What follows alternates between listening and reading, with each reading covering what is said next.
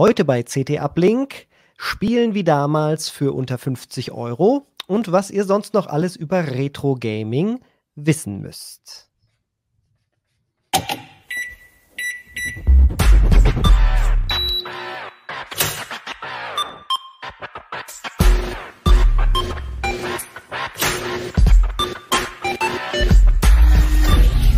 C T Uplink. Hallo und herzlich willkommen zu dieser Ausgabe vom C T Uplink. Mein Name ist Michael Vitschorek von Heise Online und an meiner Seite, zu meiner Linken, ist äh, Alexander Spier, auch von Heise Online. Und hier unten prangt in seinem eigenen Bereich, umhüllt von Pixeln, des C T Uplink. äh, Jan-Keno Janssen vom C T Magazin. Und wir sprechen alle gemeinsam heute über Retro-Gaming, eine Passion, die uns drei ja sehr verbindet. Und äh, fangen wir doch direkt an in dieser schönen Ausgabe hier. Keno, hast du einen Artikel geschrieben mhm. über das PlayStation Classic. Das äh, habe ich, glaube ich, mal in der Retro-Ausgabe ja von der C T getestet. Da war ich nicht so begeistert, habe schon darauf verwiesen, aber da gibt es noch Möglichkeiten. Ähm, was hast du denn mit der PlayStation Classic angestellt? Äh, ja, mir, ist, mir sind zwei Dinge aufgefallen. Also zuerst ist mir halt aufgefallen, dass das Ding unheimlich äh, billig geworden ist. Also äh, zum Teil unter vierzig Euro. Also ich habe es für unter vierzig Euro gesehen. Ein Freund von mir hat es auch tatsächlich für den Preis gekauft. Inzwischen ist es, vielleicht wegen meinem Artikel, wer weiß. Aber inzwischen ist es ein bisschen äh, teurer geworden. Jetzt äh, muss man vierundvierzig Euro ausgeben. Aber das ist immer noch deutlich billiger als der Einführungspreis davon. Und äh, was, äh, dann habe ich mal so geguckt, was steckt da eigentlich drin? Und da steckt ähm, eigentlich ähm, eine vergleichbare Hardware drin wie ein Raspberry Pi drei B, mhm. der ja schon, der ja, und Kultstatus, ja, kann man schon sagen, also der ja bei vielen Retro-Gamern äh, zumindest als sehr gute Gaming-Emulationsstation gilt. Aber das Problem ist, der Raspi kostet auch ungefähr so viel, also dreißig, vierzig Euro. Aber man braucht dann äh, auf jeden Fall dann noch Controller, man braucht ein Gehäuse und solche Sachen. Und das braucht man halt alles bei der PlayStation Classic nicht. Die ist halt schon in einem schönen Gaming-Gehäuse, also in so einer minifizierten PlayStation. Genau, da ist der Größenvergleich. Und ähm, ja, und man muss einfach, und, äh, und was ganz, und es sind zwei Controller mitgeliefert, die ich sehr gut finde, also die sich genauso anfühlen wie die äh, Original PlayStation eins Controller. Ähm, allerdings ohne Analogstick, aber das braucht man ja für die alten Spiele auch meistens nicht. Für die, die man da auch vor allen Dingen emulieren möchte. Also das, wir sprechen jetzt gerade über Emulation, die halt auf dem Raspi drei gut lief. Das bedeutet alles vom N E S über Super Nintendo, Sega Genesis, Mega Drive, äh, die sechzehn Bit Ära. Also wir reden nicht zwingend über die PlayStation, witzigerweise selber die PlayStation-Ära. Ne? Da gab es ja durchaus einige Spiele, die mit Analogsticks dann besser zu spielen waren, wie zum Beispiel Ape Escape oder Metal mhm. Gear Solid fällt mir da äh, direkt ein. Und N vierundsechzig äh, gilt natürlich genauso auch. Das, ja. äh, das aber vielleicht auch nicht ganz, also da haben wir ja unterschiedliche Meinungen, ob das jetzt damit geht oder nicht, theoretisch geht's. Aber auf alle Fälle ist eben das Tolle, dass man, man kriegt halt sozusagen einen Raspberry Pi quasi mit einem schönen Gehäuse, mit zwei Gamepads. Ja. Und das Tolle ist, man muss das Ding nicht irgendwie äh, verschraddeln, also man muss da jetzt nicht irgendwelche, muss die Firmware jetzt nicht austauschen, sondern man steckt da einfach nur einen U S B-Stick rein und äh, dann kann die Emulation losgehen, und zwar natürlich nicht nur PlayStation eins Spiele, sondern alle Sachen, die du gerade erwähnt hast. Es gehen genau, auch die äh, alte Heimcomputer, C vierundsechzig, Amiga. Richtig. Mhm. Und die Emulation läuft ja sogar besser als von dem von Sony ausgelieferten Zustand. Also selbst Richtig. Die PlayStation-Spiele. Und das Schöne ist, da ist ja ein PlayStation BIOS dabei. Das heißt, so mhm. Es ist eine Grauzone, sicherlich legal, aber es, so kommt man zumindest legal an eins dieser PlayStation BIOS, die man ja für die Emulation von PlayStation-Spielen, einigen PlayStation-Spielen benötigt. Ja, das Interessante ist, dass die tatsächlich, ähm, Sony nutzt in dem Ding äh, einen, ja, einen Open-Source-Emulator. Äh, genau. Ähm, den P S... P C S X heißt der, glaube ich. Mhm, ne? P C S X, ja. Und ähm, der... Rearmed für ARM-Chips. Genau, richtig, rearmed. Und der ist natürlich, ja, der ist da nicht konfigurierbar in der, äh, also man sieht das gar nicht, dass das dieser Emulator ist. Und wenn man da ähm, einen anderen U S B-Stick reintut, also einen modifizierten U S B-Stick, den man vorher am Rechner vorbereitet hat, dann kann man zum Beispiel auch, erstmal kann man eine neue Version benutzen, eine aktuelle Version von diesem ja. Emulator, und man kann auch viel mehr einstellen. Und äh, die Erfahrung hattest du ja schon, als du den getestet hattest, äh, gemacht, dass da, ähm, dass wenn man halt eine andere Version verwendet, dass es besser funktioniert. Zum Beispiel ist auch das Problem, dass die nur die fünfzig Hertz, also die, mhm. die PAL-Versionen da verwenden. Mhm. Ähm, bei den meisten, der, ja. Bei den meisten statt. Und, und vor allen Dingen auch in Amerika, ne? Also das Ding ist äh, baugleich mit dem, was die in Amerika kriegen, jetzt wahrscheinlich vom mhm. Netzteil dann, obwohl, nee, das war ja Mini-Micro-U S B, ne? Oh, ja. Und selbst das ist dann gleich. Ähm, dann hatten die auf einmal die langsam laufenden PAL-Versionen, was halt überhaupt keinen Sinn mehr ergeben hat. Also Sony hat ja echt einen guten Job gemacht äh, bei der P S Classic selber, aber es ist halt cool, dass die Hardware irgendwie noch funktioniert. Ich wollte ne? sagen, die Hardware, finde ich, ist sehr, sehr gelungen. Also die finde ich auch eigentlich sogar fast gelungener als bei Nintendo, weil Ähm, die, die Kabel vom Controller sind schön lang und irgendwie mhm. ist das alles, ist alles nett, finde ich. Ja. Ich fand, wir wollen noch kurz daran erinnern, es war am Anfang so schön, als diese Konsole quasi erst noch gehackt werden musste, dann, äh, das ging über einen U S B-Keyboard, was man da ranschließen konnte. Das, äh, vorne sind nämlich in Wirklichkeit U S B-Buchsen, die sehen nur so äh, aus wie PlayStation-Ports mhm, in, in genau. Miniatur. Und dann musste man von Corsair, glaube ich, das K siebzig Mechanical Keyboard war das einzige, was neben der anderen Maus noch ging, was man da anschließen musste, und dann da, um da dann Escape zu äh, drücken, um in dieses Ah, Emulator-Menü ja. zu kommen, was halt absolut bizarr ist. Aber so ist man da quasi reingekommen, weil das halt ja. irgendwie in der Entwicklung von dem äh, von, von Sony da quasi eine Rolle gespielt hat. Das war echt irre. Ja, und jetzt gibt, jetzt gibt es das sogenannte AutoBleem-Projekt, genau. und äh, da ist es einfach so, dass man wirklich einfach am P C oder am Mac oder am Linux oder whatever einfach auf dem U S B-Stick ähm, Dateien drauf kopiert, die man von ähm, da runterlädt, äh, zum Beispiel von GitHub, äh, also es gibt es auf GitHub die Software AutoBleem, und dann, ähm, ja, da kann man sich dann auch beliebige ROMs, die man vielleicht noch hat, äh, Disk-Images, die man sich selbst erstellt hat natürlich, mhm. die man sich, dann auch ja, oder legal runtergeladen hat. Ich äh, benutze zum Beispiel auch sehr gerne, ja. äh, es gibt auf Steam ähm, äh, so ein Sega-Package, mhm. äh, das heißt Mega Drive und Saturn Classics. Und da sind tatsächlich auch ähm, ROMs drin, die man, ah, die man extern verwenden darf. Und das ja. Ding hat damals, ich habe das bei Steam für einen Zwanni oder so gekauft. Es war auch zwischenzeitlich mal billiger. Und jetzt, interessanterweise, habe ich das nicht mehr im Steam-Shop gefunden. Ähm, aber meine, ähm, meine Version, also gibt es da noch. Und das ist allgemein ein ganz schönes, günstiges Paket. Und da kann man auf jeden Fall die, ähm, ja, die legalen Versionen runterholen. Da hat Sega, das hat Sega auch wirklich so schön gemacht, dass sie die ROMs in einem Format inzwischen da anliefert, die, wo sie bewusst wissen, das benutzen Leute in externen Emulatoren. Und das finde ich ziemlich cool. Aber die benutzen ja, bestimmt auch die, äh, die freien Emulatoren, oder? Für, also ich meine, die werden auch keine eigenen entwickelt haben. Wahrscheinlich ist das der Grund, ne?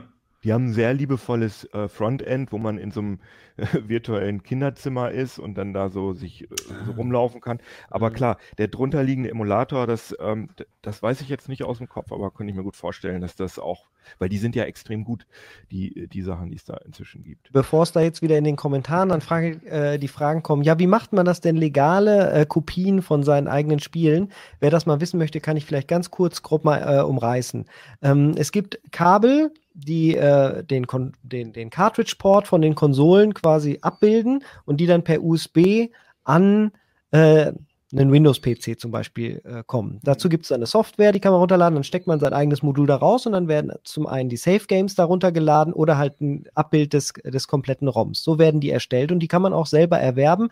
Ich glaube, in Deutschland macht das äh, jemand in München. Ich kann den Shop gerne in die Beschreibung packen.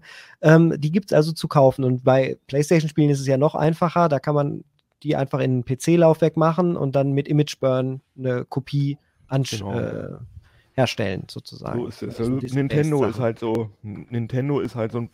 Also das, da ist es sehr schwierig, ohne, wenn man sich selber nicht die, die Cartridges auslesen will oder kann, da an legale äh, Spiele zu kommen. Aber funktioniert natürlich auch alles.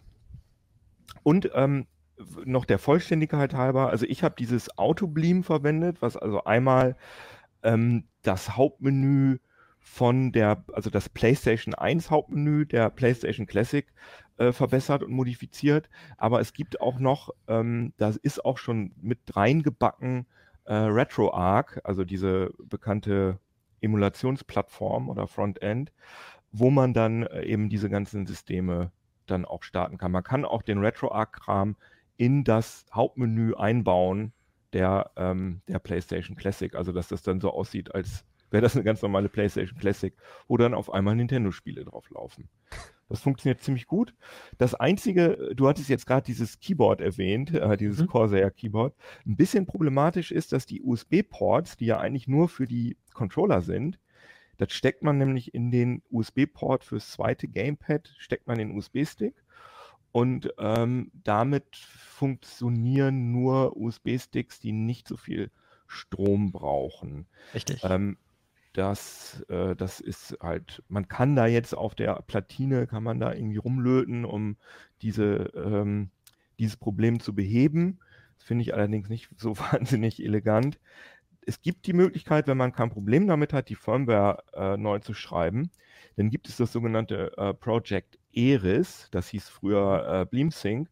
Und da wird dann, werden dann sogenannte O T G-Adapter äh, unterstützt, wo du dann an dem, an dem äh, Stromversorgungs-Micro-U S B-Port äh, so einen Adapter reinhängst, wo du dann neben der Stromversorgung auch noch einen, einen U S B-Stick dran tun kannst, der mehr Strom braucht.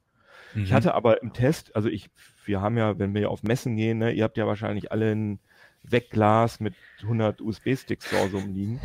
Das also, stimmt. Also ich musste nicht viele ausprobieren, bis ich einen gefunden hatte, der funktioniert ja, hat. Das ist meistens also, der alte, der in der Schublade irgendwo liegt. Das sind die, die genau. noch funktionieren mit sechzehn bis zweiunddreißig Megabyte.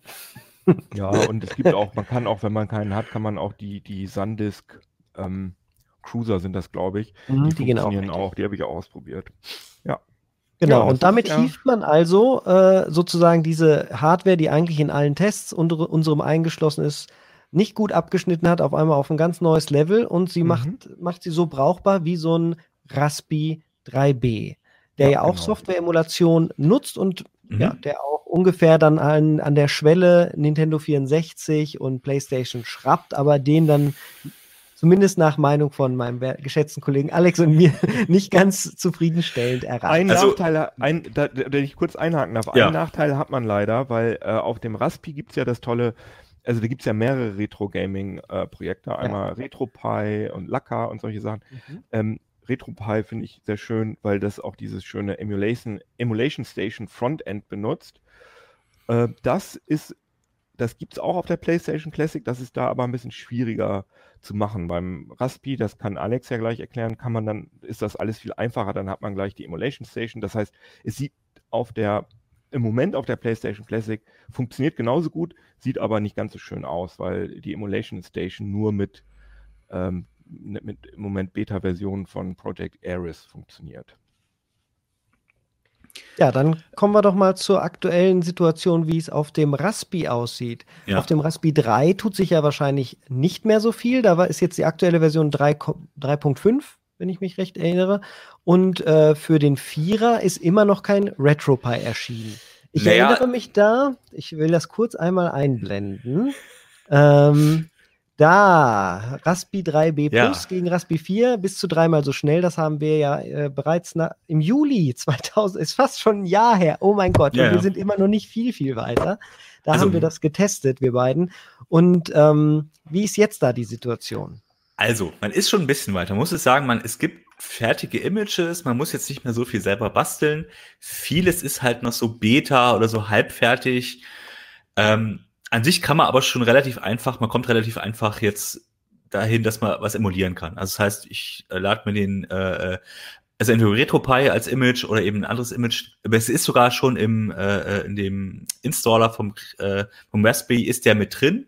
Das heißt, ich kann das relativ einfach mir auf die äh, S D-Karte spielen und es läuft. Es ist noch nicht alles ganz fertig, aber es, es geht schon. Und dann hat man halt RetroArch in, äh, in der aktuellen Variante und kann sich da halt die Emulatoren drauf spielen. Ähm, das geht auch. Ich finde, äh, Problem ist immer noch, dass die Hardware noch nicht so richtig ausgenutzt wird. Es ist besser geworden. Äh, also im Gegensatz zum äh, äh, Retro, äh, Quatsch, zum äh, Raspi äh, drei ist, ist es schon, man merkt schon ein bisschen den Performance-Unterschied. Das haben wir auch damals festgestellt. Und es läuft jetzt auch, sagen wir mal, stabiler. Also es ist jetzt nicht so, ah, es geht zwar schneller, aber irgendwie ist es doof. Man kriegt schon vieles hin.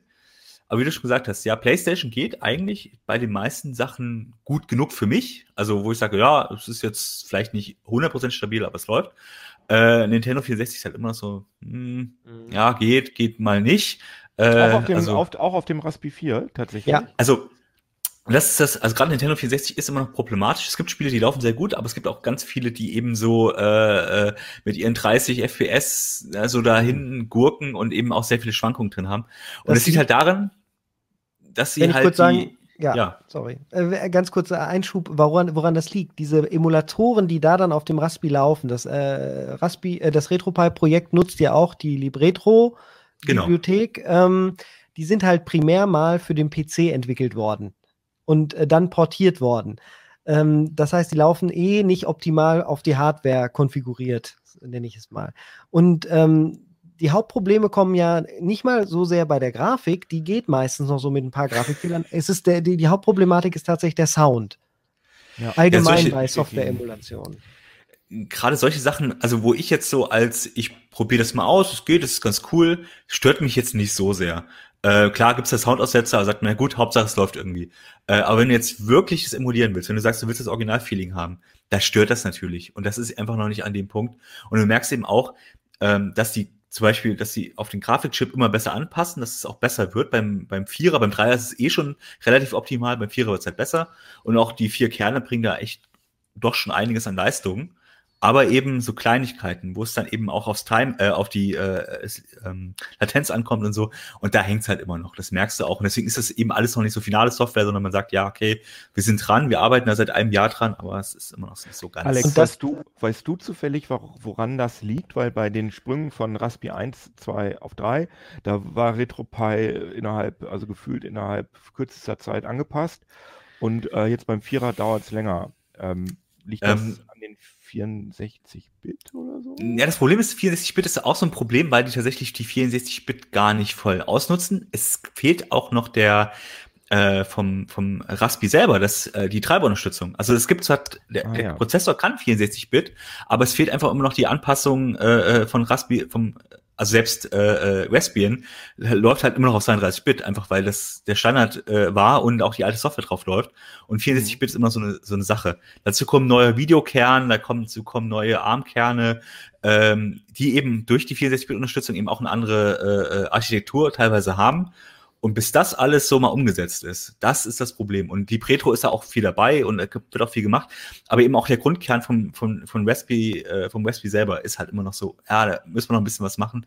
Das merkst du einfach. Da ist noch nicht das volle Potenzial ausgenutzt. Im Aber Endeffekt w- ist die Hardware zu früh auf den Markt gekommen, könnte man sagen. Wir ja. haben halt den Raspberry vier schneller auf den Markt geschoben, als die Softwareentwicklung hm. dahinterher kam. Also das war in der Vergangenheit da besser. Wir sind eigentlich in der Situation wie beim Raspi eins und zwei so, wo das halt alles noch so noch ein bisschen noch äh, richtig angepasst werden musste, bis es dann so richtig funktioniert. Und da sind wir in der Kurve, sind wir gerade auch beim Raspi vier eigentlich. Ah ja. Ich, mit dem Sound, das kann ich übrigens bestätigen, weil also mein eines meiner Lieblingsspiele auf der PlayStation eins ist Tony Hawk's Pro Skater zwei und ähm, das läuft... Ähm, ja, das läuft... Ähm, das sehr, läuft halt gerade so. Ja, genau. Das läuft äh, so halb gut. Also das kann man zwar spielen, aber die ähm, der Sound, der krisselt so die ganze Zeit. Der krisselt ja. Die Sprachsamples, wenn die eingespielt werden, dann kommt erst der Knackser, dann kommt das Sprachsample ja, genau, so halb zerstückelt. Ja. Das ist nicht schön. Und, und, und das ist sowohl mit der PlayStation Classic, also einfach nur mit einem anderen... Also das äh, Tony Hawk ist ja nicht norm- ist da ja nicht drauf, sondern wenn man es einfach mit dem Original-Emulator spielt, ist es, ist es schlecht. Es ist auch auf dem Raspi drei B schlecht. Das würde mich natürlich nur interessieren, ob das auf dem Raspi vier besser spielbar wäre. Es, es müsste, wenn die Optimierungen mal da sind, irgendwann besser laufen, weil das die Performance da ist, sieht man, wenn der Emulator besser emul- äh, optimiert ist. Wir haben bei äh, Alex im Büro schon Soul Calibur von der Dreamcast flüssig gespielt. Ja. Also ein Spiel, was viel, viel hardwarehungriger ist als ein äh, Tony Hawk's Pro Skater zwei auf, auf der ersten PlayStation, läuft auf dem Raspberry vier absolut flüssig mit sechzig F P S.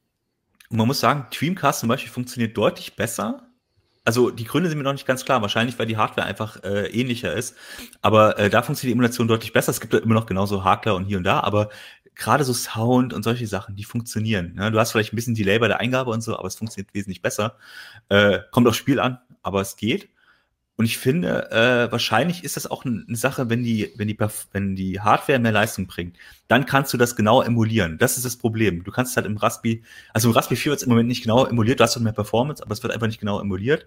Und dafür müsstest du die Performance einsetzen. Und da muss es erstmal funktionieren, damit dann die Anpassungen wieder stattfinden und auch für einzelne Spiele wieder stattfinden. Und das ist so ein bisschen, das wird noch eine ganze Weile dauern, bis das so richtig ähm, läuft. Aber ich meine, du hast jetzt erstmal die Hardware-Grundlage, das heißt also in ein, zwei Jahren hast du eine relativ naja, nicht perfekte Emulation, aber eine sehr gute Emulation. Im Moment hast du die aber einfach nicht. Man, man muss ja auch, was man echt sagen muss, dass wenn man vor allem scharf auf ähm, sechzehn-Bit-Sachen ist, also äh, Super Nintendo oder äh, Mega Drive, das funktioniert sehr, sehr gut. Auch ja. schon auf der, auf, also auf dem ähm, äh, PlayStation Classic und auf dem Raspberry drei. Und da gibt es ja sogar schon, da läuft zumindest auf der PlayStation Classic bei mir im RetroArch auch dieses Run-Ahead-Feature, was ja ein bisschen für Aufsehen gesorgt hat, weil es ja dieses legendäre Latenzproblem zum Teil so verbessert. Ich habe gelesen, dass es bei einigen Sachen tatsächlich weniger Latenz ist als bei der auf der Original-Hardware. Vielleicht kann das ja einer von euch mal erklären. Also, also weniger als auf der Original-Hardware kann ich mir schlecht vorstellen, weil wenn du einen Super Nintendo direkt an äh, P V M, also ich habe hier Bilder, das ist so ein professioneller Broadcast-Monitor, die sehen so aus, anschließt über R G B oder wie auch immer, halt irgendwie analog direkt, da gibt es keine Eingabeverzögerung. Die ist bei null. Ähm, da runterzukommen, ist nahezu unmöglich. äh, aber sie kommen halt auf das gleiche Niveau, indem sie permanent im Millisekundenbereich durch schnelle S S Ds, du brauchst dafür eine schnelle S S D, damit das vernünftig funktioniert, äh, die mit in dem richtigen Interface hockt, also mindestens SATA drei, ähm, speichert, zwischenspeichert. Alex, du kannst es noch detaillierter erklären, wenn du willst. Ähm, ja, im Prinzip ist es tatsächlich so, er legt einfach, ins, also er lässt das vor, deswegen war eine Head, er lässt sozusagen die Emulation ein Stück voran, ein oder zwei Frames, vielleicht auch drei, ähm, und speichert dann immer diesen Zustand ab. Und wenn ich die Eingabe drücke, lädt er sozusagen dieses Safe Game und ich habe das Gefühl, ah, er ist ja genau in dem Moment reagiert, aber er hat ja eigentlich äh, das schon im Voraus emuliert. Also, äh, das ist, sag mal so, ich versuche das auch immer noch im Kopf zu kriegen, wie, wie genau rum macht er das? Aber im Prinzip geht es darum, dass er einfach äh, ständig Safe-Games abstellt und wenn ich drücke, lädt er das äh, Safe-Game äh, in dem Moment, das heißt, ich habe dann einfach den Delay nicht mehr, das sind dann zwei Frames Unterschied. Nur dafür musst du eben genau, A, die Performance, du musst es halt mehrfach emulieren, du musst dieses Spiel also mindestens zwei, dreimal emulieren, je nachdem wie viele Frames du äh, äh, vorangehst. Die Aktionen auch möglich sind. Genau. Und äh, du brauchst auch ähm, Du brauchst natürlich eben auch einen schnellen Speicher, damit er das eben immer wieder, weil ich meine, klar ist es jetzt nicht so ein riesen Call of Duty-Spiel, aber du hast halt immer ganz viele Sachen, die schnell geschrieben und schnell gelesen werden müssen. Und das merkst du halt, dass da ist der Raspi tatsächlich mh, bei, bei den sechzehn-Bit-Spielen auch schon schnell genug für zumindest äh, ein bisschen. Du merkst vielleicht einen Unterschied, aber es geht. Aber gerade wenn du anfängst mit irgendwelchen äh, genauen Emulationen, wo dann sehr viel Hardware gefordert ist, dann geht das auch beim Raspi nicht mehr. Am P C geht es das wesentlich besser. Aber es also geht erstaunlich. Feature, das Feature funktioniert. Aber genau. Wer es wirklich nutzen will zu seinem höchstmöglichen Potenzial, da müssen wir dann viel später einhaken, nämlich beim P C und RetroArch, wo man genau. hochgezüchtete Spiele-P Cs voll aus, aus, äh, kostet, indem man dann Super Mario World mit mehreren Instanzen quasi voremuliert ausführt. Äh, am besten noch mit dem besten Emulator, das ist, glaube ich, bsnes, bsnes mhm. heißt das. Genau. Ähm, ich würde sagen, S N S neun X ist der beste, aber das oh, das der hat so viele, der ist so ungenau, der macht so viele Soundfehler. Keno, der ist neunzehn, nee, zweitausendeins war das vielleicht der beste, aber heute, heute oder Higan gibt es dann auch für äh, die, das N E S. Die sind ganz genau ähm, auf den Zyklus genau äh, bei der Software-Emulation, aber die würden nie auf so einem äh, Raspberry drei zum Beispiel laufen. Es gibt ja. aber noch ein Zwischending und äh, das ist das, was auch immer viele Leute dann empfehlen, das ist das Nvidia Shield T V auf Android-Basis, wo im Endeffekt auch eine, äh, da kann man sich viel drauf runterladen, aber das Beste ist auch da im Endeffekt äh, RetroArch zu installieren und da die Libretro optimierte Bibliothek zu benutzen. Mhm. Ich habe das ein halbes Jahr lang genutzt, war damit auch sehr zufrieden. Da gehen wirklich tolle Sachen mit. Da kann man PlayStation-Spiele mitspielen, die definitiv nicht auf einem Raspi laufen. N vierundsechzig-Emulation hat auch da so ein paar Titel, die gehen eigentlich gar nicht. Auch da läuft GoldenEye nicht wirklich beim Sound perfekt. Aber es, das würde ich sagen, okay, wenn man sich jetzt einmal im Jahr hinsetzt und das dann spielen will mit ein paar Freunden, das ist schon okay. Kann man machen. Wollen wir einmal erklären, was, äh, wollen wir einmal erklären, was Libretro und ähm, RetroArch ist? Will das mal jemand versuchen oder soll ich? Also, ich probiere es mal. Und zwar, also Libretro ist im Grunde genommen die, naja, die Entwicklungsbibliothek. Darauf setzen dann ganz viele Emulatoren auf, beziehungsweise sind dafür optimiert. Also sie benutzen halt bestimmte Hardware-Funktionen. Das ist dann in Libretro, hält das vor. Aber das äh, sind schon Emulatoren, die, ähm, die äh, vorliegen als ähm, Standalone-Sachen. Es gibt also solche und solche, aber im Prinzip ist das schon, meistens sind das andere, also die äh, arbeiten auch Standalone. Und Libretro ist quasi nur noch mal eine äh, Abstraktion, dass du halt bestimmte Funktionen besser nutzen kannst. Ich weiß nicht, ich müsste wahrscheinlich auch für Libretro noch mal extra angepasst werden. Deswegen bsnes gibt's dann halt, für Libretro gibt's aber auch äh, Solo. Ähm, die, aber zum Beispiel auf dem P C hast du halt, äh, dann ist es halt auf DirectX zum Beispiel optimiert oder auf mhm. OpenGL. Und Libretro hält das, glaub, soweit ich Ich will mich jetzt nicht festnageln lassen, aber zumindest äh, nutzt der, stellt ja die Hardware-Funktion bereit in Libretro. Das heißt, die äh, Emulatoren können das ähm, nutzen. Mhm.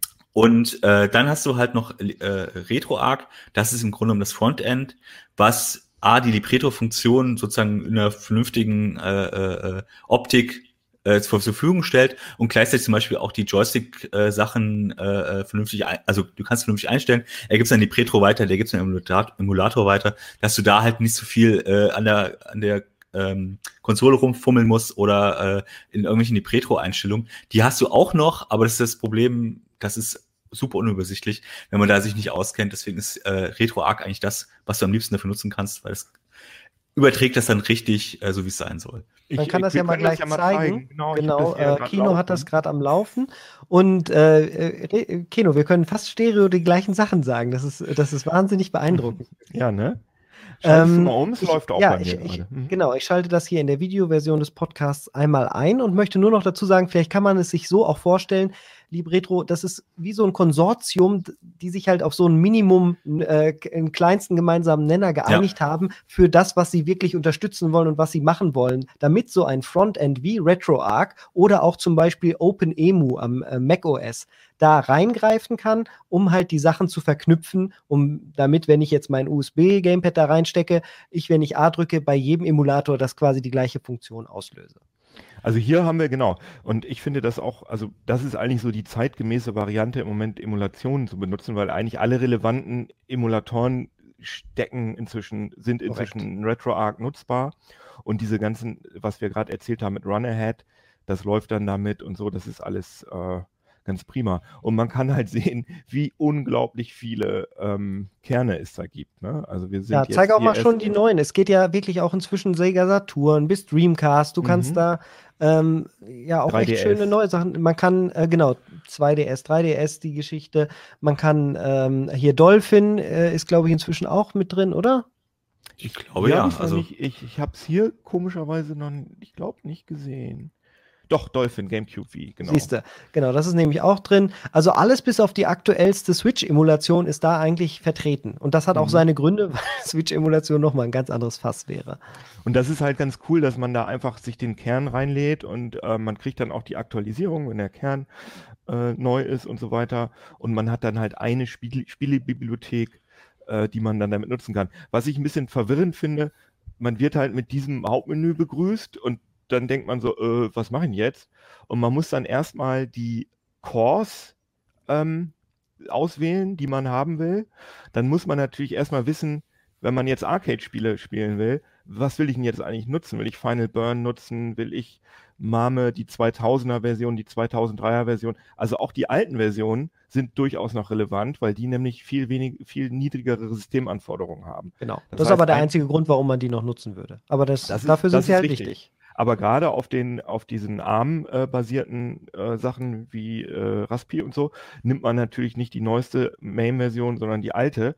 Und das macht es dann auch wieder kompliziert, weil die ROM-Sets für die unterschiedlichen Main-Versionen auch wieder unterschiedlich sind. Also ja. ein bisschen gefuppel ist das schon, aber trotzdem ist das alles ganz charmant. Und wenn man dann diese, ähm, sich die Cores ausgesucht hat, also Cores, welche Systeme man emulieren will, dann kann man hier die Inhalte importieren. Das habe ich schon mal gemacht. Und dann kann man Ähm, achso, hier sind gar keine Thumbnails, aber dann kann ich hier zum Beispiel auf Super Nintendo gehen und dann werden mir hier auch, dann holt er sich auch die Packshots rein. Mhm. Und wunderschön. Da, alles nie gespielt, wie ich sehe. Schäm dich. Äh, wo sie, ach so, ja, weil ich das gerade erst installiert habe, aber die habe ich natürlich nicht.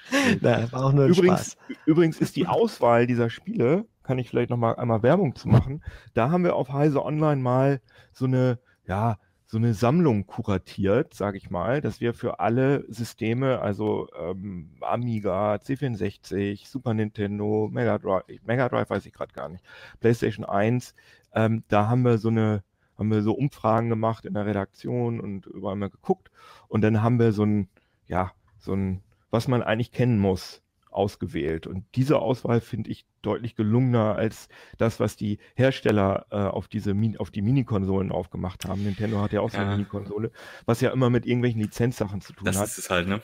Aber wir haben wirklich jetzt komplett, da sind zum Beispiel auch die Disney-Sachen drauf, wie äh, Aladdin und so Sachen, die, ähm, ja, die, das, was sehr schöne Spiele alle sind. Und ich glaube, das wird auch immer mehr kommen, dass sie halt diese alten Spiele nochmal für Geld irgendwo veröffentlichen. Ne?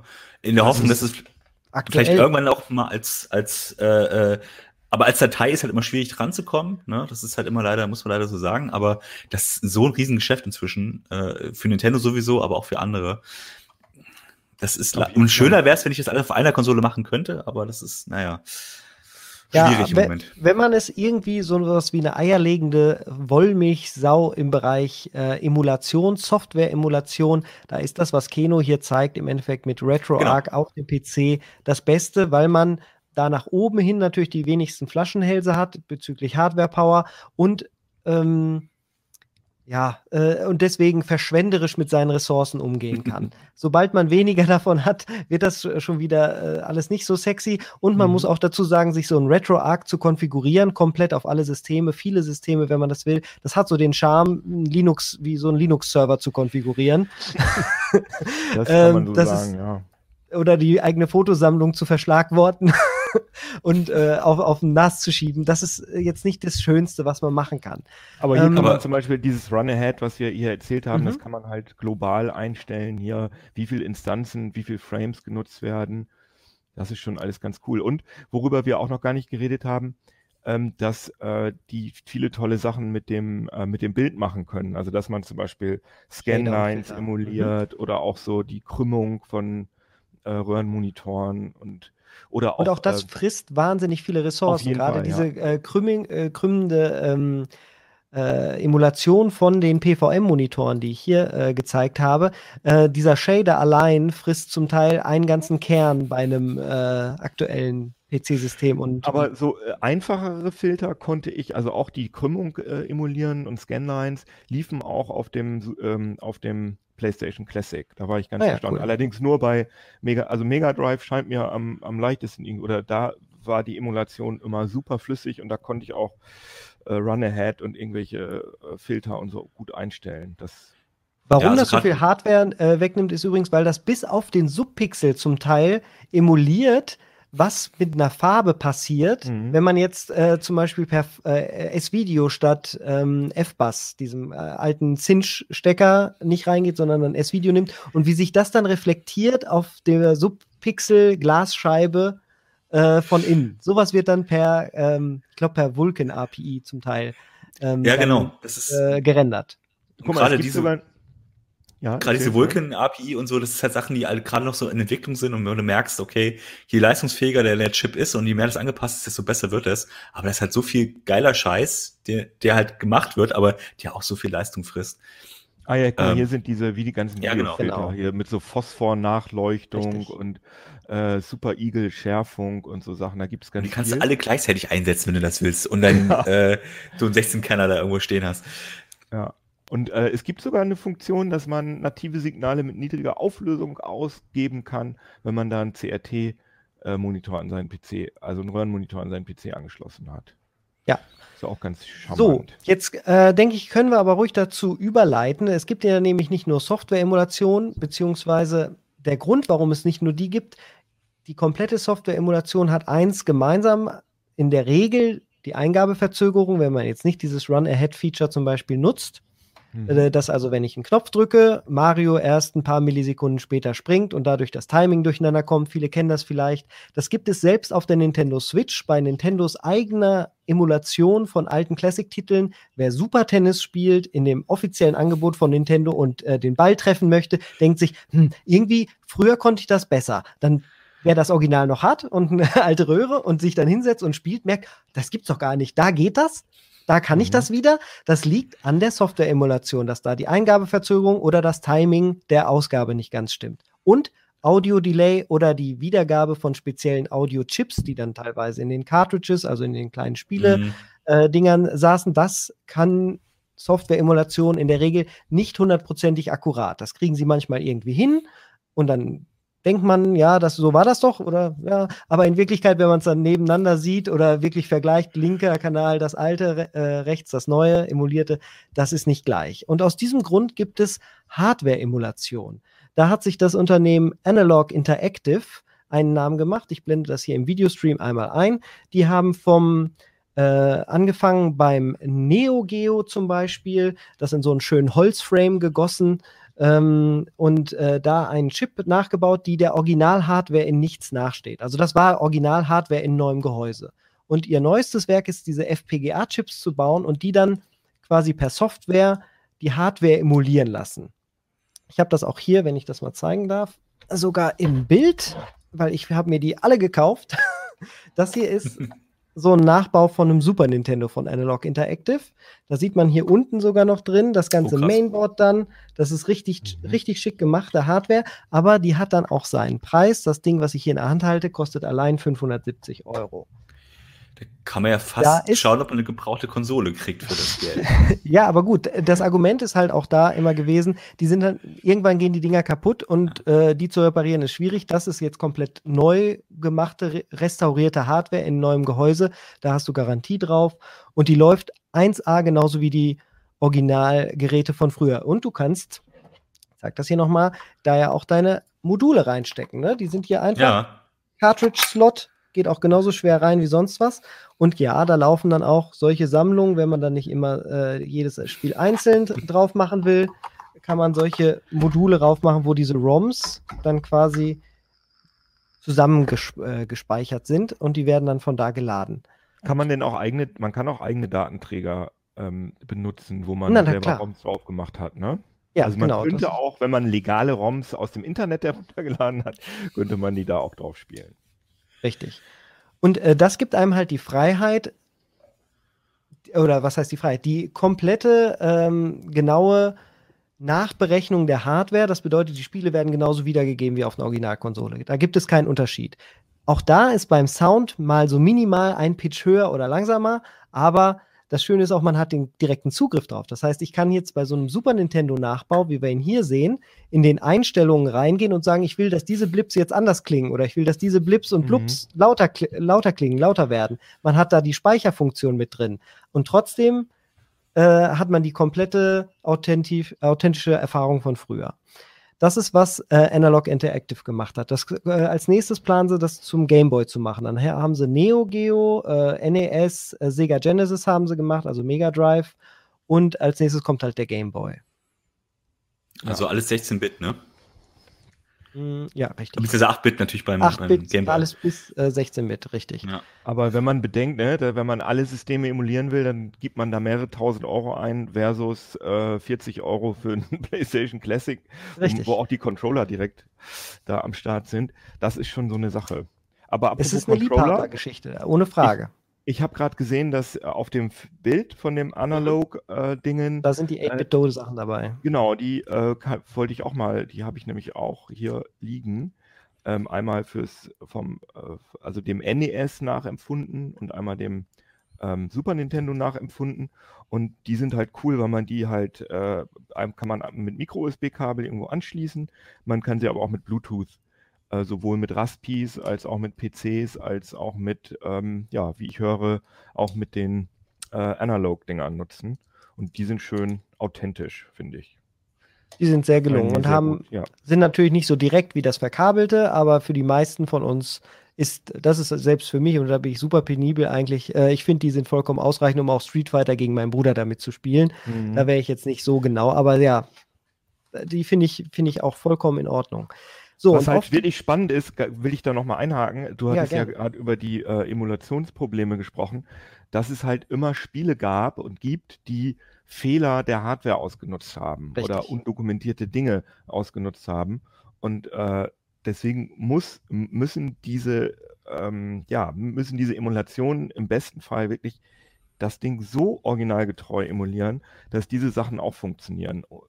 Früher hat man es oft so gemacht, dass dann die Treiber für die einzelnen Spiele irgendwie gepatcht worden sind, aber es gibt inzwischen auch wirklich Emulatoren, die so cycle-genau ähm, das Zeug emulieren, dass das alles gut funktioniert. Also ich finde Software-Emulation durchaus faszinierend, vor allem, weil man eben die noch die Möglichkeiten hat, das, das Bild äh, ein bisschen nachzubearbeiten. Also gerade diese Schärfungsgeschichten finden ja mhm. viele Leute cool, aber da, äh, da scheiden sich natürlich die Geister.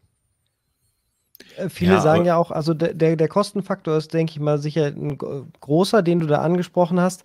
Jetzt muss man natürlich dazu sagen, ich mache das hier nochmal groß, äh, was hier direkt mit drin ist, ist ein Gerät, das sieht so aus und hört auf den Namen Framemeister.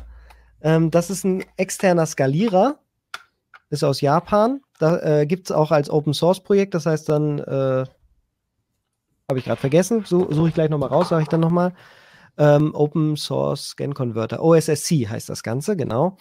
Ähm, dass diese alten Analogsignale dann von dieser nachgebauten Original-Hardware oder halt von Original-Hardware nimmt und adäquat überhaupt an dein Display weitergibt. Wenn du also, mhm. nicht jeder hat so einen Broadcast-Monitor, wie ich den gerade gezeigt habe, in seiner Wohnung rumstehen, sondern in der Regel ein vier K Display oder ein tausendachtzig p Bildschirm.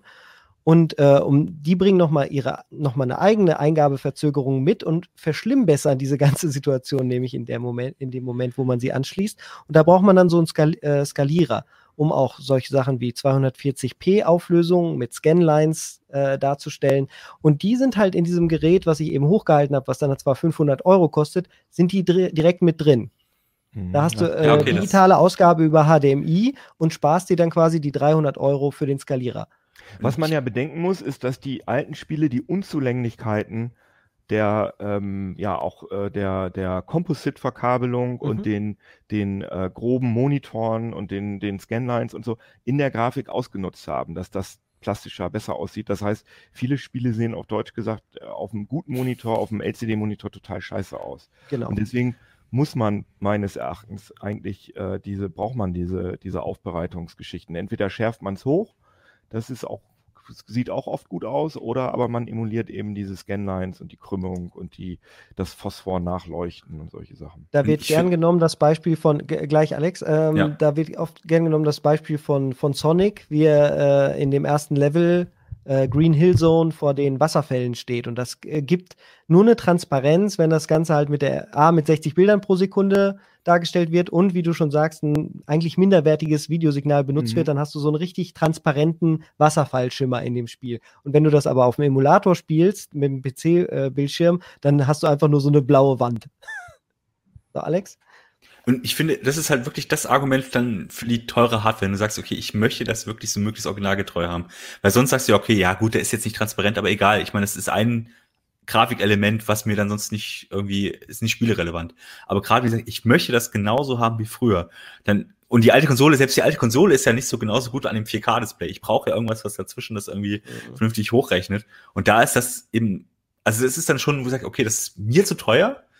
Aber wenn ich es mal original wirklich ganz genau haben will, dann ist das ja eigentlich die einzige Lösung. Und da ist natürlich solche Nachbauten äh, dann schon die wirklich wesentlich bessere Lösung für sowas. Weil das und, kannst du mit dem P C nicht emulieren so richtig. Aber was, was wir noch gar nicht besprochen haben, was natürlich auch ein wichtiges Argument ist für die äh, für Retro, also für Software-Emulation, ist, dass ich mit Save States arbeiten kann und dass ich zurückspulen kann. Ich muss sagen, dass ein Spiel wie Super Goals and Ghosts auf dem äh, Super Nintendo, ich bezweifle, dass das viele Leute unverändert durchgespielt haben, aber mit so einer Rückspulfunktion macht das richtig Spaß. Und da kann man halt die alten Spiele, die viel zu schwierig gewesen sind, ähm, kann man dann relativ, also es ist immer noch eine Herausforderung, aber man kann sie dann relativ, man kann halt, man, man cheatet ja eigentlich nicht, weil man ja sozusagen die Stellen trotzdem selber spielen muss, sondern man spult einfach nur zurück, man spart sich nur diese ständige... Ja, naja, es ist schon was anderes, die so. schwierige Stelle nach drei Minuten schwierigen Stellen noch hinzukriegen, als sie immer wieder direkt an, ja. an, im ersten ja, ja. Anlauf schaffen zu können. Also cheaten hin oder her. Das geht allerdings auch auf äh, diesen Hardware-Nachbauten, sofern man halt ein, äh, eine Cartridge wie das Everdrive benutzt. Also Everdrive sind diese Sammel-Cartridges, wie die ich gesagt habe, da kommt so eine S D-Karte oben rein, da sind die ROMs dann drauf und die haben nochmal eine Software an sich und dann kann man zumindest Save States mhm. speichern und laden. Aber das geht schon, aber du kannst nicht zurückspulen, nein. Also es geht, es gibt, glaube ich, welche gibt's nicht, bei, nein. Bei so äh, japanischen Rollenspielen, die einen immer so schlimm volllabern, ja. äh, dass man einfach mal ein bisschen vorspulen kann. Also ich, und vor allem, es scheint ja nicht ganz so schlimm zu sein, weil ja sogar äh, Nintendo ähm, auf der, ähm, das heißt ja nicht mehr Virtual Console auf der Switch, sondern das ist ja jetzt äh, Nintendo Online. Nintendo Online eingebaut, sowohl die N E S als auch die Super Nintendo-Emulation. Und da gibt es auch äh, sowohl Save States, äh, also Zustände ja. speichern, als auch ähm, zurückspulen. Das ist absolut das, zeitgemäß. Das war eine andere mhm. Zeit damals. Da musste man äh, jemanden, der dafür äh, hundertzwanzig Mark ausgegeben hat, konntest ja auch nicht dann irgendwie sagen, okay, ich habe das an einem Nachmittag durchgespielt, da musstest du ja ein bisschen Challenge bieten. Das sind Spielprinzipien, die auch noch aus der Arcade stammten, wo Leute halt immer Geld nachgeschoben haben, damit, damit sie quasi gemolken wurden, um genau. immer mehr von dem Spiel zu sehen. Ähm, dass das jetzt natürlich heutzutage nicht mehr zeitgemäß ist, da müssen wir gar nicht drüber diskutieren. Das ist, auch ich habe zum Beispiel Super Ghosts and Ghosts erst durch einen Emulator so das Ende dann gesehen, weil auch das, das kann ich nicht. Möchte ich, glaube ich, auch nicht können, aber äh, Respekt äh, für die, die es können. Vor allem, man muss das Spiel ja nochmal durchspielen, wenn man es richtig schaffen will, ne? Bei ja. diesem sadistischen Ding, muss ich sagen. Krass. So, und dann gibt es noch... Aus. Einen letzten Punkt, nämlich, äh, jetzt äh, habe ich ja gezeigt, die ähm, F P auf F P G A-Basis basierten Hardware-Emulationen. Da hat sich, äh, gibt es jetzt eine Open-Source-Entwicklung, die heißt Mister. Die werde ich auch mal einblenden für die Videoleute hier. So sieht das gute Stück aus. Das kommt, glaube ich, nicht aus Deutschland, wenn ich mir den Namen anhöre. Nein. Okay. Ich weiß allerdings nicht genau, wo es herkommt. Aber es gibt auf jeden Fall einen Streamer, der Deutsch spricht auch. Und die alten Eggebrechts sind da auch so ein bisschen drin. Ich kann es dir nicht genau sagen, wo es äh, herkommt. Können wir ja in den, im, im, später noch in den äh, YouTube-Kommentaren oder auf Heise äh, erklären. Dann suche ich das noch raus. Es ist ein Altera Cyclone S E F P G A-Chip. Mhm. Äh, der ist, das ist das Ding hier in der Mitte. Und hier sind noch zwei Erweiterungsslots drauf. Also das Prinzip ist schon so ähnlich wie bei einem Raspi. Äh, allerdings werden auf diesem F P G A dann per Software mehrere Cores quasi äh, oder können geladen werden und dann ist das quasi ein F P G A für alle Systeme oder für die meisten Systeme. Da geht ja. zum Beispiel Neo Geo drauf, da geht Genesis drauf, da geht ähm, ähm, äh, also eigentlich alle, die wir jetzt besprochen haben. Was nicht so gut geht, ist Dreamcast, aber auch daran wird gearbeitet. Also da, da sind sie schon auf der gleichen, haben sie schon die gleichen Probleme, aber die, die gehen, funktionieren natürlich in der Theorie und auch oft in der Praxis genauso gut wie auf diesen teuren Produkten von Analog Interactive.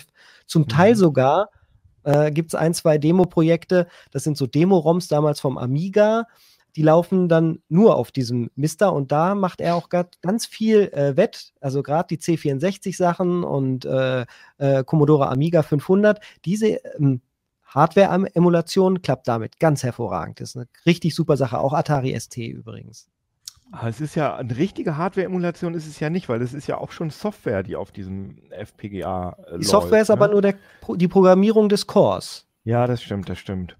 Und das also, ist ja nichts anderes, was bei was Analog hier macht. Die, die haben halt dann einen Mann, der äh, sich Keftris nennt, äh, ein Programmierer, der ist auch ganz bekannt in der Retro-Szene, der hat sich dann halt ein, zwei Jahre nur darauf gestürzt, zum Beispiel den Super Nintendo Core perf so perfekt wie möglich nachzuprogrammieren. Also diesen F P G A-Chip so gut wie möglich nachzuprogrammieren. Dass F P G A er die Hardware emuliert. F P G A ja? heißt übrigens Field Programmable Gate Array. Und äh, ja, das ist laut Wikipedia ein integrierter Schaltkreis, in welchen eine logische Schaltung geladen werden kann. Ähm, und das, äh, diese Mist-Geschichten sind also auch nicht nur in der Spieleemulation relevant, sondern, du hast ja gerade schon Amiga erwähnt, aber das gibt es für ganz viele alte Computer- und Heimcomputersysteme. Und das ist sehr, sehr spannend. Da hatten wir in der C T auch schon häufiger mal äh, Berichte dazu drin. Das ist Und das cool. ist durchaus äh, gute Hardware. Da ist halt so ein ARM Cortex A neun Dual-Core C P U mit achthundert Megahertz. Die hat also schon ein bisschen Wumms. Zumindest, äh, wenn man sie halt so detailgetreu dann programmieren kann, äh, dass sie solche sechzehn Bit, denke ich mal, bis zu zweiunddreißig Bit äh, Konsolen nachahmen soll. Und äh, das Schöne ist, die lässt sich auch genauso wie diese Sachen von Analog Interactive quasi erweitern, ähm, durch zum Beispiel so ein H D M I, eine H D M I-Brücke, dass du dann mhm. so ein Interface da oben noch drauf machst. Da kannst du dann einen teuren Noctua-Fan oben drauf machen, damit das nicht so wahnsinnig laut wird. Und dann mhm. hast du entweder V G A-Out, H D M I-Out, kannst da altes R G B äh, rausgehen lassen, um es dann halt doch an der Röhre zu, äh, zu, zu benutzen. Und unten drunter sieht man noch so einen ganz stinknormalen, eigentlich kann man auch benutzen, äh, U S B-Vierfachadapter, äh, damit du halt bis, mit bis zu vier Spielern da Controller ran anschließen kannst. Und du hast auch so alte Röhrenmonitore, auf denen du tatsächlich spielst. Genau, das äh, ja, müsste ich auch die Kamera drehen, das steht jetzt da vorne. Können was wir ja demnächst was, mal eine ganze Tour machen.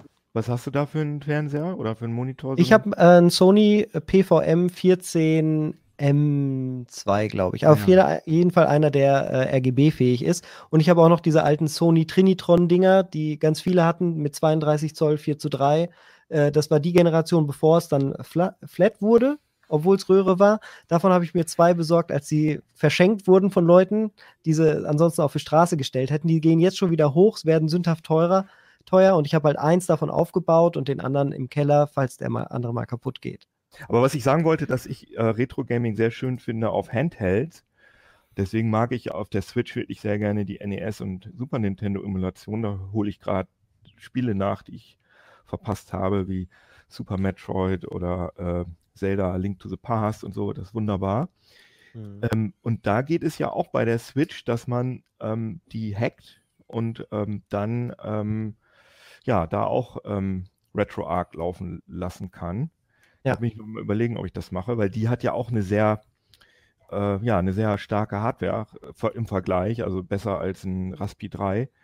Ähm, genauso wie ähm, Nvidia, da ist ja ein, ein Tegra. Das ist im Endeffekt dasselbe, ja. genau, derselbe Chip wie im neuen Nvidia Shield dann im Endeffekt drin. Was ja auch sehr beliebt ist bei äh, Emulationsleuten, ne? Der Nvidia Shield.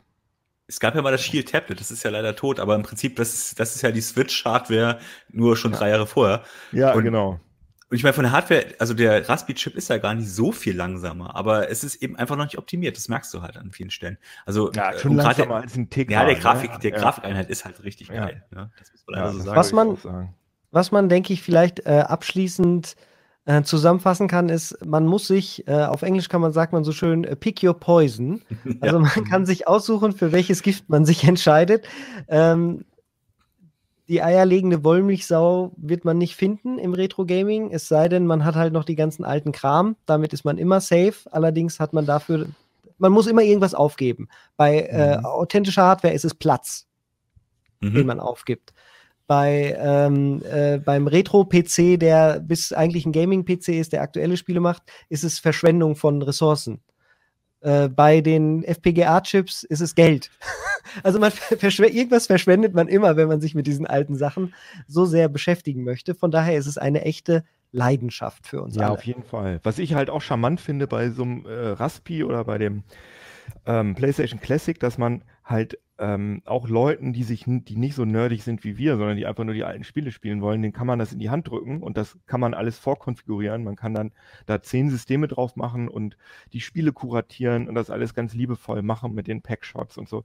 Und dann kann man den Leuten das in die Hand drücken und dann ähm, haben die halt eine perfekte Retro-Konsole. Was nur schade ist, das ist halt, weil der, äh, weil es halt oft im legalen Graubereich stattfindet, dass man sowas nicht kaufen kann, sondern so eine All-in-One-Super-Konsole muss man sich selber basteln. Aber da können diese Listen, von denen ich gerade geredet habe, auf Heise Online, die verlinken wir, äh, mit den besten Spielen, die können da schon helfen, weil es ist bei Emulation, finde ich, super nervig, wenn du, du kannst ja problemlos die kompletten ROM-Sets runterladen, wenn du jetzt, wenn du es nicht so mit der Legalität hast und dann hast du da irgendwie zweihundert Spiele und du weißt gar nicht, äh, du findest das, was du spielen willst, gar nicht und hast ganz viel Schrott dabei.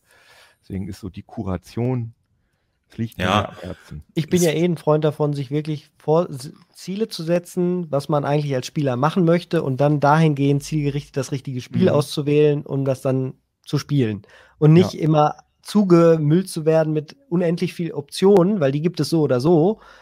Ja, das stimmt. Ne, die Frage ist ja, was, was möchte ich eigentlich jetzt erreichen? Was möchte ich in mir befriedigen, damit ich das oder das anfange? Und da sind ja die PlayStation Classic oder auch die Nintendo Classic Dinger ja eigentlich ein ganz guter Anfang, wenn die halt technisch auch ein bisschen verbockt sind hier und da, aber es ist ja erstmal so ein schön, ah, cool, so war das damals. Mhm. Und dann, wenn du es geil findest, gehst du noch halt noch mal ein bisschen tiefer rein und siehst, ah, okay, vielleicht war es nicht ganz genauso, vielleicht kann ich da noch ein bisschen mehr rausholen. Ne? Und auch Nintendo ja. muss ja den Kompromiss machen, das sieht man ja daran, ja. weil wenn sie, äh, natürlich hätte, hätten sie auch so einen F P G A-Nachbau machen müssen, dann hätten sie halt fürs S N E S Classic dreihundert Euro verlangt, dann hätte es wahrscheinlich nicht mehr so viel Umsatz gemacht nee. und nicht so viel Käufer gefunden. Das ist ja. halt überall immer ein Kompromiss, den man eingehen muss. Genauso gibt es perfekte Software-Emulationen von Einzeltiteln, von Sega, diese Sega Classics-Reihe auf der Nintendo mhm. Switch. Mm, Deluxe emuliert mit Zusatzfunktionen und diese Soundspur noch mit rein. Oder hier, mhm. wie auf dem Automaten damals. Genial, aber dann kostet das Einzelspiel auch wieder fünfzehn Euro. Aber es ist trotzdem ja. von neunzehnhundertneunzig. Diese Dot-Emo-Sachen sind sehr schön, ne? Das zum Beispiel. Redest, oder ja. die Sachen von M zwei, die mir immer direkt dann einfallen. Die ja. waren auch im drei D S so toll, da konntest du dann Outrun in, mit drei D-Effekt spielen. Das ist eine Zusatzentwicklung, die dann da oben drauf kam. Oder dich ja. bei Hang-On direkt auf den virtuellen, äh, auf das virtuelle Motorrad widersetzen und in drei D da durchsausen. Das sind geile Titel, haben dann aber auch wieder das Geld da äh, gekostet, dass sie dann mehr oder mein, weniger wert waren. Mein, mein Lieblingsspezialtipp, man kann eine Quest, also die Oculus Quest, das All-in-One, also das autarke Headset, kann man, da kann man einen Virtual Boy Emulator sideloaden oh und Gott. Das ist mal richtig geil, weil das viel besser ist auf dem richtigen V R-Headset, sind, es wird, also da kann man die Virtual Boy Spiele mal so spielen, wie die eigentlich gemeint waren, weil auf der Original-Hardware kriegt man ja ganz schlimm Kopfschmerzen und die sind ganz gut gewesen, die Spiele. Also wirklich, das ist Gar, gar, man, das war ja so die, die, die Flop-Konsole schlechthin von Nintendo. Ja. Aber das, ich bin ganz, also das ist auch irgendwie toll, da die alten Sachen mal wieder zu, also neu, oder was heißt neu zu entdecken. Ich habe so ein Ding nie gehabt im Original, sondern nur auf Messen mal gesehen. Und das ist auch cool. Aber ich finde also ich, gerade. Ich, ich kenne nur Tennis und äh, Wario auf dem Äh, äh, Virtual Boy und das sind meiner Meinung nach die einzig guten Spiele, aber ich lasse mich da gerne eines Besseren belehren. Alex? Aber für jemanden, der sowas gar nicht mal angefasst hat, auch bisher nur irgendwie Videos gesehen hat, ist das halt eine riesen Möglichkeit, sowas mal auszuprobieren und ja. wie, klar ist es nicht genau wie damals, aber das so ein Gefühl kriegst du dafür und das ist halt toll, dass du das überhaupt machen kannst und, und finde ich auch. Mit der Quest finde ich einen guten Tipp, weil klar, die hat, kauft man nicht dafür, aber man kann sie mal ausprobieren und schauen, ey, cool, irgendwie war das damals vielleicht doch gar nicht so schlecht, die Idee. Nur die Hardware war halt da ja, noch nicht so weit. Also das war ja eins der großen Probleme, dass das äh, nicht rüberkam an die Menschen. Ne? D- d- diesen Virtual Boy musstest du halt erst irgendwo ausprobieren an so einem Kiosk, ja. um zu checken, was daran cool war. Und äh, wer dann jetzt in den zweitausendern groß geworden ist und mit Emulation dann irgendwie versucht hatte, oh, warum war das denn so scheiße und sich das auf dem Emulator anguckt, ohne so eine Quest, dann ist es ja noch beschissener, als es eh schon war. Und äh, da ist jetzt das mit der Quest ein super Hinweis, weil da kann man es wenigstens dann in viel authentischer genießen, so wie es von Nintendo gedacht war damals. Ja. Jo, jo. Super. Dann ähm, freuen wir uns auf eure Kommentare und Fragen im in den Kommentaren, in den Kommentarsektionen und im Forum auf Heise. Und, ähm, und Mail, äh, uplink at c t punkt d e, nicht vergessen. Genau, uplink at c t punkt d e. Äh, hoffen, wir können bald wieder mit euch über Retro schnacken. Also sendet euch, sendet uns gerne eure Themenvorschläge dahingehend. Und dann ähm, bedanke ich mich bei euch beiden für die Zeit und oh. bis zum nächsten und Mal. Ich würde gerne noch sagen, äh, ich bin jetzt erstmal für über oh. ein Vierteljahr Äh, bin ich nicht mehr am Uplink, weil ich habe nämlich Elternzeit. Wow! Das ist schön. Wow. Ja. Glückwunsch. Nicht, dass ihr euch wundert. Ja, ja, vielen Dank. ja. Versuchen dich würdig zu vertreten. Ja, das finde ich sehr gut. Ich freue mich auch schon. Äh, Bist ja trotzdem nicht auf die Elternzeit, aber ich freue mich jetzt schon, dass ich wieder zu euch kommen darf bald. Um dann wieder Pixel zu bauen. Genau. In diesem Sinne. Macht's alle gut. Tschüss. Ciao.